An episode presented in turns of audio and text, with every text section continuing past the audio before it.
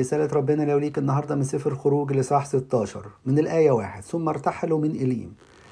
وأتى كل جماعة بني إسرائيل إلى برية سين التي بين إليم وسيناء في اليوم الخامس عشر من الشهر الثاني بعد خروجهم من أرض مصر. فتذمر كل جماعة بني إسرائيل على موسى وهارون في البرية. وقال لهما بنو إسرائيل ليتنا متنا بيد الرب في أرض مصر. إذ كنا جالسين عند قدور اللحم نأكل خبزا للشبع فإنكما أخرجتمانا إلى هذا القفر لكي تميت كل هذا الجمهور بالجوع. نلاحظ هنا تاني مرة نشوف في تذمر من شعب إسرائيل. بيتذمروا عشان الأكل. للأسف شعب إسرائيل خرج من مصر لكن مصر لم تخرج من قلوبهم. ودي حاجة مهمة جدا جدا. ساعات بنخش الكنيسة والعالم جوه قلبنا. بنخرج من العالم ونخش الفلك لكن العالم جوانا. وحاجة غريبة جدا بيفكروا في قدور اللحم.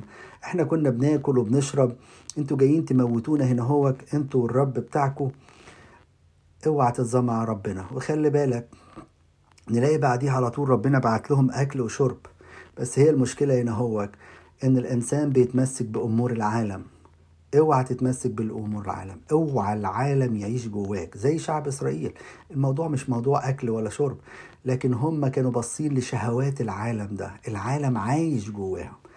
لكن إحنا أولاد ربنا إحنا بنهتمش بأكل وشرب لأن إن كان لنا قوت وكسوه فلنكتفي بهما.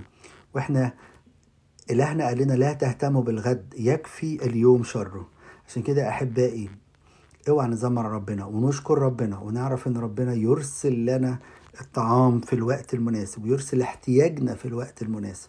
ربنا يديني ويديكم هنشكر ربنا ولا نتذمر عليه ونشكره على كل عطاياه لينا آمين.